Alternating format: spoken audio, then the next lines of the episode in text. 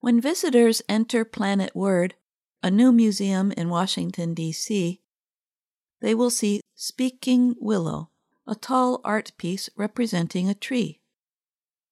As they pass under the artwork, they can hear recordings of speech in hundreds of languages coming from the tree. Most words sound foreign to the listeners. The different voices also speak at the same time. The resulting noise is similar to that made in a crowded theater before a show begins.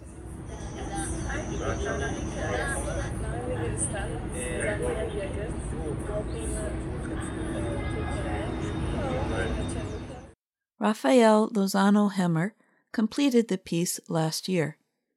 On his website, the artist says that speaking Willow reminds us that language is what defines our specific communities and connects our many cultures.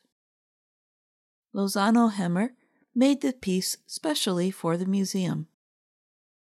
It is the first of many immersive experiences for visitors at Planet Word, a museum all about words and language. The exhibits playfully explore the large and complex subject of language. Ann Friedman is Planet Word's founder and director. How do you make an abstract concept like words and language come to life without objects that you can touch and see and feel? You have to have immersive, participatory experiences that you will remember forever because they're unique, exciting, and social. In one room, a video plays showing babies saying their first words. Another room, called Where Do Words Come From, teaches the history of some common English words.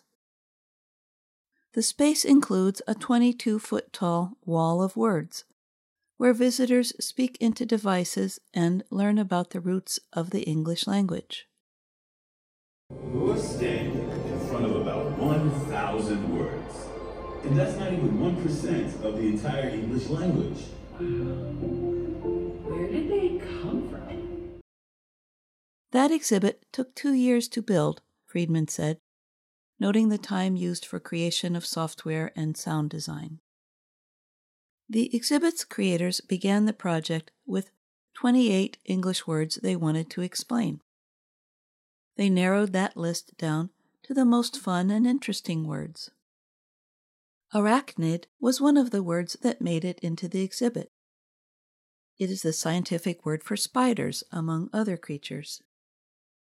Another room invites listeners to speak and learn about different languages. Native speakers of 28 languages and two sign languages teach people sayings in those languages. They also explain how language shapes their understanding of the world and how words cannot be separated from culture.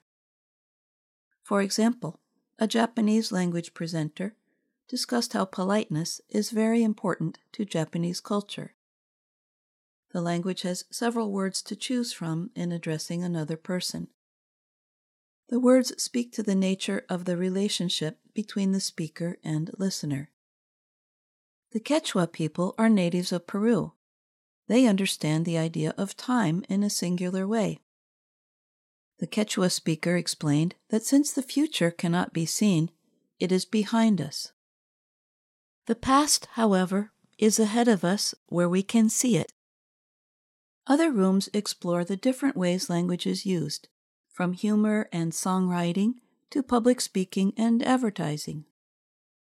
Visitors can sing karaoke while learning about songwriting, record a famous speech, play a joke telling game, and teach a computer how to make cartoons. Almost every exhibit is interactive, and most ask visitors to speak aloud. Caitlin Miller is Planet Word's education director. You get better at reading by reading, Miller said. You become a more confident speaker by speaking and listening. One exhibit room is all about books. It is designed to look like an old, rich library. books line the shelves. When a book is placed on the table, a recorded reading begins and pictures appear. But Shady Creek isn't exactly a progressive paradise. Planet Word is housed in Washington's historic Franklin School. The DC government gave limited control of the property to Friedman in 2017. She has spent $35 million on the building and the museum. Friedman is a former reading and writing teacher. She wanted to create a museum to build interest and curiosity in writing and language. The museum is designed mainly for teenagers, but most adults can also learn from and enjoy a visit to Planet Word. Friedman hopes people will leave the museum with a better understanding of the words they use every day and the world of languages around them. And in a globalizing world, we think that's a pretty important characteristic. I'm Jill Robbins.